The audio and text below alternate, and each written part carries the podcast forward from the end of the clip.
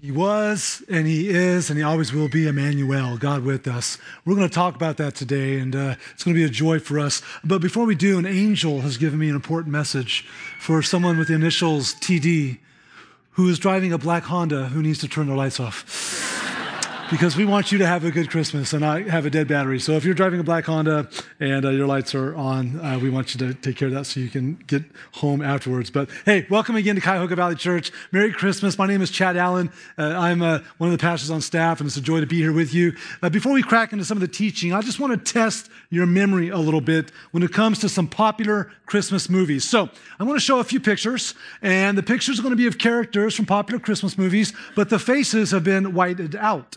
And so we'll see if you can identify. So once you know the movie, I expect you to shout it out pretty loud. And then we'll get extra bonus points if you can remember the actual name of the character. So first one is this one. What movie is this?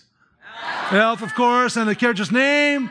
Buddy. Okay, that's an easy one. That's a softball. All right. Next one. Home Alone. Home Alone. That's right. What's the character's name? Kevin. Some of you are a little less certain, like Kevin. Kevin. Yes, yes, yes. Okay. And the next one. A Christmas story. We got one over there. A Christmas story. And what was the name of the character? Ralphie. Ralphie. That's right. Okay, this one's going to be a little bit. We're going to go back a little bit more now. What's the, What's this movie? Wonderful Life. And here's where it gets really hard. What's the name of the character? George Bailey. Some of you did that. All right, give yourselves a hand. You got it. You got it. That's good. Nicely done. Can you imagine trying to watch those movies without the character? Can you imagine how weird it would be to watch any of your favorite movies without the main character? And yet, that's exactly what sometimes we find ourselves doing at Christmas. Christmas is about the birth of Christ. And yet, so many of us are trying to do Christmas without the main character. Like we've got the nativity scene, but Jesus isn't there. And so we find ourselves celebrating and having a lot of activity, but uh, we don't see the character that we're here to celebrate there. And when that happens, things get funky. Things get a little, a little wonky. In fact, uh, I don't know if you've heard of the holiday blues, the Christmas blues, but a lot of psychologists now are, telling, are saying this is a real deal that people during the holidays, around Christmas especially, experience stress, anxiety, pressure, all the financial strains and the activity demands and all those things. Plus, some are experiencing extra loneliness because they're missing loved ones, they're navigating family conflict and, and all of these things. And so we're, we're all rushing down this lane of busyness during Christmas. And so we're shopping and we're buying and we're decorating and we're wrapping and we're cooking and we're cleaning and we're traveling. And then all of a sudden you show up on Christmas morning, there's this explosion of wrapping paper while Christmas carols are playing in the background. And everybody's oohing and awing and trying on their outfits and, and being excited or faking excitement. You know who you are, right? Okay, the gift that you like, oh, this is great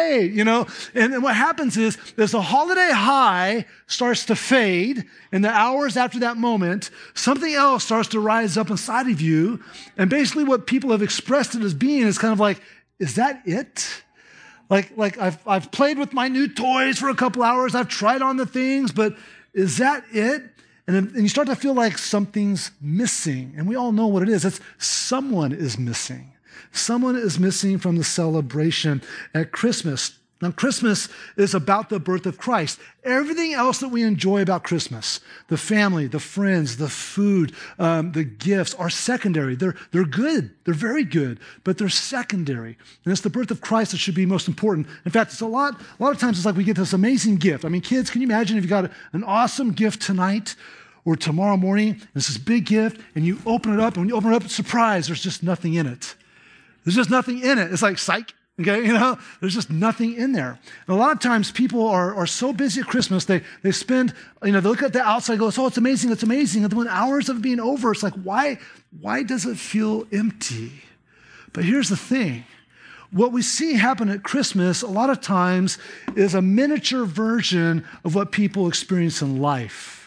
See, it's, it's not good to, you know, experience Christmas without Christ, but even more tragic is that people are experiencing life without Christ. We're experiencing this gift of God called life. Life, life is amazing. God's given you breath. And he's given you family and friends. He's given you home and shelter. And he's given you food. And he's given you a job and maybe some education and all these beautiful things of life. And you, you go, man, it, it looks good. It feels good. But there's those days when it just feels empty. Like, like why, when I get up and get ready and I eat and I you know, get ready for my day and I head off to work or I get ready to hold down the home front. And afterwards, I have activities I run off to after work. And then maybe I'll come home and maybe I'll eat with my family, maybe not. And then maybe I'll put out a few fires and then I'll get home and then maybe put on a show to decompress. And then I'll go to bed and I'll wake up in the morning again and do it all again every day over and over and over. And there's a part of that. It's like without the creator in your life, without Christ in your life. It's, it's wrapped all nice. You might have a pretty home, wear nice clothes, drive a nice car, looks good on the outside, but on the inside, it's empty. It's one thing to not have Christ for Christmas, it's another thing to not have Christ for life. And so, here in this moment, as we get to celebrate the birth of Christ, I want to take us back to this amazing understanding, this important understanding of Jesus as Emmanuel, what we just sang about, what we just saw on that video, and understand a little bit more about the value, the meaning, the comfort, the hope, the joy of having Jesus as our Emmanuel. And I want to take you to three Bible verses today. Three verses that are in the Christmas narrative in the Bible, and they're found in the book of Matthew, chapter 1. And so please open your Bibles to Matthew chapter 1 or open up your Bible app if you have those on your phone or device to Matthew 1. These verses will be on the screen. And just if there's anybody here that actually doesn't own a Bible, we'd love to give you one as a gift for free. So just stop by the tables in the, in the uh, uh, center outside and you can just grab a Bible that's free as a Christmas gift. And as we're about to be in Matthew 1, 21 to 23, here's the moment of history we're about to enter into. What has happened is that Mary has received, obviously, the news that she's going to be with child and that it's going to be a, miraculous birth by the power of the Holy Spirit. She's told her fiance, Joseph, honey, I'm pregnant, but don't worry, it's from God. Everything's going to be okay. Joseph is not buying this at all. And so what he does is he plans to secretly and quietly divorce her. He just he doesn't want to shame her, he doesn't want to embarrass her, so he's just going to quietly tap out and go on with his life. And then what happens is God sends an angel to come to Joseph in a dream while he's sleeping to confirm that what Mary said was true. And this is what we see right here a piece of this conversation that God is giving Joseph through the angel. And in Matthew 1, verse 21 through 23, here's what we see. The angel tells Joseph, She, referring to Mary, will bear a son, and you shall call his name what? Jesus. His name Jesus, yeah. For he will save his people from their sins. All this took place to fulfill what the Lord has spoken by the prophet. And what he's referring to here is 700 years before this moment, there was a man named Isaiah, and he was an Old Testament prophet of God, and he was a spokesperson for God. And he said that this is going to happen, all right? And the prophet said, Behold, the virgin shall conceive and bear a son, and they shall call his name Emmanuel, which means, what's it mean? God with us. And so, what a great reminder today. The, the, the, Emmanuel, Jesus means God with us. And we're going to unpack that and look at that a little closer in a minute. Uh, I know for me, when, when I was a young Christian as a teenager, and this was fairly new to me, verses like this confused me. Because, you know, you heard people say, like, oh, the Bible's full of contradictions. And I would read this verse and go, time out here. What's his name? Because one, on one hand, it says his name is Jesus. On the other hand, his name is Emmanuel. Which is it, right? Like, what is it? Is, is, he, you know, what's going on here? And so is, is, is, Jesus walking around going, my first name is Jesus, last name Christ, but I've got a nickname. It's Emmanuel. You can call me Manny if you want, right? Um, is that what's going on here, right? And so we just need to do a little bit of a name um, unpack for a second because uh, names in the Hebrew culture and the Greek culture are different than usually the English speaking cultures. Uh, when we look at someone and we call them Bob or Sue or you know Jim or Chad or whatever, uh, there's usually not a deeper description tied to those names. But in the Hebrew culture, in the Jewish culture, there was definitely great meaning tied to these names. And so his name is very clear here. When we look at verse 21, his name is Jesus. And what I love about his name is it's not just his name, but it's also his mission. Jesus means God saves. So the name of Jesus was the very mission that he was going to come for, that he was going to come. And through his death on the cross and through his resurrection from the grave, he was going to save mankind from their sins. And so his name is Jesus. Uh, just a sidebar here the word Christ is actually a title. It's not his last name. Um, so I know some of you are going, oh, okay, finally, someone can clear that up. But Christ is a title, and it means the anointed one, or the promised one, or the chosen one. So, really, technically, if you want to be technically accurate, it's Jesus the Christ. Jesus the Messiah is what that means. But then there's this name Emmanuel. What is this? Well, Emmanuel is one of many names that were given to Christ that were basically further descriptions of who he was and who he was going to be and the purpose he was going to live and die for. And so Emmanuel means God with us, but He's given other names. For example, in Isaiah 9 6, he's also called Wonderful Counselor. He's called Mighty God. He's called Everlasting Father. He's called Prince of Peace. He's also called Son of the Most High in the Bible. He's called Son of God. And there's many, many others. And he was never, never actually referred to or called those names. They're just descriptions of who he is, names giving to fulfill a description. And Emmanuel is one of those names. Another thing that confused me for years was I would see Emmanuel and I'd go to write it. And I'm like, do I write it with an I or an E? Like, how, like, did someone not do spell check before they wrote the Bible? Because sometimes it's an I, sometimes it's with an E. How does this work? And so both are correct. When you translate Emmanuel from the Hebrew language, it is spelled with an I.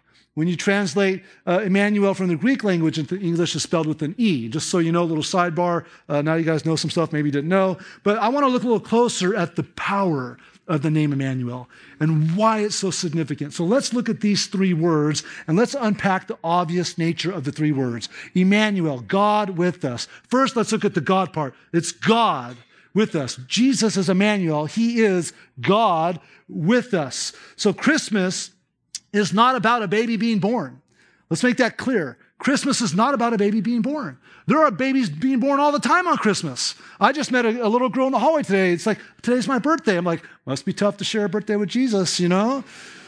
Because tomorrow's, you know, today's her birthday, tomorrow, Christmas, stuff like that. So there's babies born all the time around Christmas. It's not about the birth of a baby, it's about God becoming a baby on our behalf. It's about the birth of a baby that was God wrapped in flesh. It's about God becoming a baby on our behalf.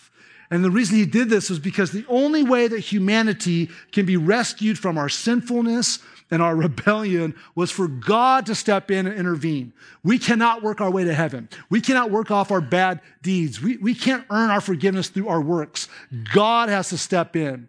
And so this is the beauty of Jesus as Emmanuel because it's God with us. There are other places in Scripture that reinforce, there's many places in Scripture that reinforce Jesus as God. Here's just a few. In the book of Colossians 1.15, we're told that Jesus is the image of the invisible God. And so when you see Jesus, you see God. He's the visible image of the invisible God. Colossians 2.9 says about Jesus that in him the whole fullness of deity dwells bodily. Not a percentage of deity, not a portion of deity, not some deity, but the whole fullness of deity dwells bodily in Jesus. He was 100% man and yet simultaneously 100% God. It's called the incarnation. It's miraculous, it's mysterious, but it's true. My youth pastor told it to me this way He said, Jesus was God in a bod, and it just stuck. It just stuck with me because it's true. Also in Hebrews 1 3, it says about Jesus that he is the exact imprint of God's nature. That, everything about him is God's nature. In John 1, some of us are very familiar with this. It says, In the beginning, before the beginning of time, was the Word. And the Word was with God, and the Word was God. And then you go to verse 14, it says, The Word became flesh. So if the Word was God, and then God became flesh, there's only one person who is God in the flesh, and that's Jesus. So Jesus is God. So let's get it straight. Jesus isn't a God, he's the God. Jesus isn't one of many saviors, he's the Savior. And this is a truth that you only have two options with accept, reject. That's it. You, you hear this about Jesus, you either accept it as truth and learn to understand it, or you reject it and then have to live with the eternal consequences, as well as some difficult consequences, even living your life here on earth without being connected with the one who made you. So, for those of you who already have Jesus as your Savior, you're like, I know this, this is a reminder, and we're here to worship, and we're here for celebration. But if you don't have Jesus as your Savior, it's a time for you to have an opportunity to believe, and that your Christmas Eve can not only be a day of celebration, it can be a day of salvation, where you bend your knee and open your heart to Jesus, who is God. So, Jesus, God with us. But even uh, another aspect of this is that Jesus is God, but He's with us. He's with us. Emmanuel is a name that emphasizes God's nearness to us. That God wants to hang out with us. God wants to be with us. He wants to come close to us. And so, for those of us who are believers in Christ, His presence is very, very real. God with us. And this is a truth that wasn't just true for Mary and Joseph back then. It wasn't just true for the people in the first century. God is still with us. He was with us, He is with us, He always will be with us who are believers in Christ. And the reason He came to be with us is He came to live with us so that we could live with Him. Think about that. God came close to live with us so that we, through faith in Christ, would one day be able to live with Him for eternity in heaven. Also, the Son of God became the Son of Man so that the sons and daughters of man could become sons and daughters of God. The, the greatest identity you could ever possess is to be a child of God. Because once you belong to the Lord, you're His, and no one can take you from Him. And no circumstance can take you from God. No person can take you from God. No doubt or struggle or disbelief can take you from God if you truly believe in the Lord as your Emmanuel, as Jesus, God with us. And so, as Emmanuel, Jesus will be with you through the good and the bad, through the highs and the lows, and through the joys and the sufferings. Now, I don't know what season you're in right now because a lot of you are going, that's me. I'm, I'm in the highs right now. Things are going good. If you're a believer in Christ, celebrate because the good news is Jesus is with you, God with us, Emmanuel. Maybe you're in a place of waiting. You're in a place of indecision. You're kind of waiting on some news. You're waiting on a diagnosis. You're waiting on some sort of direction in your life. If you're a believer in Christ, Emmanuel, we, we celebrate because God with us. You're not alone in the waiting. You're not alone in that place of indecision. If you're in a rough place right now, things are not good. As a believer, Emmanuel, God with us, God has not abandoned you in the tough place. God has not left you alone. You're never alone if you're in Christ because Jesus is our Emmanuel. He's with us. Well, then why am I experiencing pain? Why am I experiencing difficulty? We have to come back to Scripture. When you read the Bible, nowhere are you going to see that God promised to shield us from all pain and all difficulty. He's only promised to be with us in our pain and in our difficulty. And so we have to remember that. That's Emmanuel. That's God with us. I know that's been true for my life. I mean, I look back and there's too many things to list where I've seen God with me, but I look over some of the most difficult moments and some of the most beautiful moments and go, man, God was with me. I, God was with me when my parents divorced and having to navigate that for years. God was with me through major academic failures in my life that were very discouraging for me. God was with me when my wife and I walked through the valley of infertility. He was with us. God was with us when He brought online three amazing, beautiful adoptions with our children. God was with us when we moved from California to Ohio nine years ago. God was with me two years ago when I had a major neck surgery. Like you look back and go, God was with me, God was with me, God was with me. I hope all of you have that same type of list. Like look back over your life and go, there was God. There was Emmanuel. He's with me. He's with me. He's with me. Some of you don't have that because you're not in a relationship with Jesus yet. The cool thing is you can start that relationship today and like next Christmas you'll look back over this year, this, this year that we're about to have and go, look where God was with me. Look where Jesus, Emmanuel, showed up in my life. And so, but you have to take that first step of faith and believing in Him. You've got to run to Him, not run away from Him. Let Him be your Emmanuel. So I look at these verses Matthew 1 21 through 23. She will bear a son.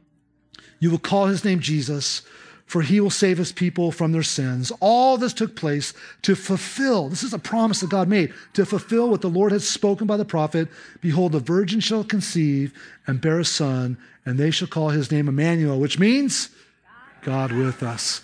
So, my hope today is if you're a believer in Christ, today is just a great refresher. It's just a reminder that as you celebrate Christmas, the birth of your Savior, be, be encouraged. God with you. Jesus is with you no matter what you're going through. You're never alone. But if you don't know Christ, I, I, I would implore you, I would seriously challenge you take the first step of faith in Christ. Some of you are probably ready today to give your life to Christ. Some of you maybe are, are um, ready to take the next step of just exploring Christ. Whatever that looks like, we want to help you. So, so uh, connect with us. Um, if you're online right now, you can connect with us at connect at cvconline.org. A lot of you have a response card. Like you can write down, hey, I've got questions. I want to talk about what the message was talking about. Give us an email, give us a phone number. We'll get in touch with you. But I think what's so important is that not only is Christ present in your Christmas, but that when you look at the gift of life, this isn't empty, but that you have life with Emmanuel, Jesus with you, experiencing all that God has for you. That's the reminder, that's the hope that we have with Jesus being Emmanuel. Well, what I want to do is I just want to spend a couple minutes in prayer with you. Instead of just talking about Jesus and talking about God, let's talk to Jesus. Let's talk to God for a little bit. And I'm going to um, just lead us in some prayer. And in that prayer, there's going to be a moment where if you have never given your life to Christ, I'm going to lead you in a prayer. There is nothing magical about the prayer. The prayer itself doesn't do anything for you, it's a guide.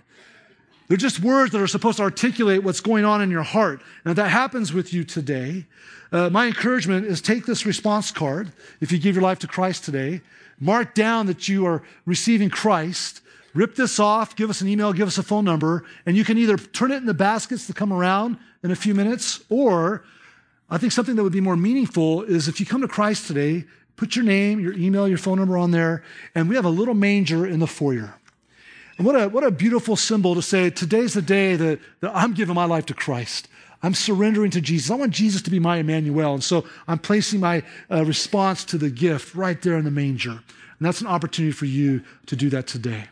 So let's pray. Well, Father, thank you so much for being a God who sees us, who cares for us, who loves us, who has not abandoned us.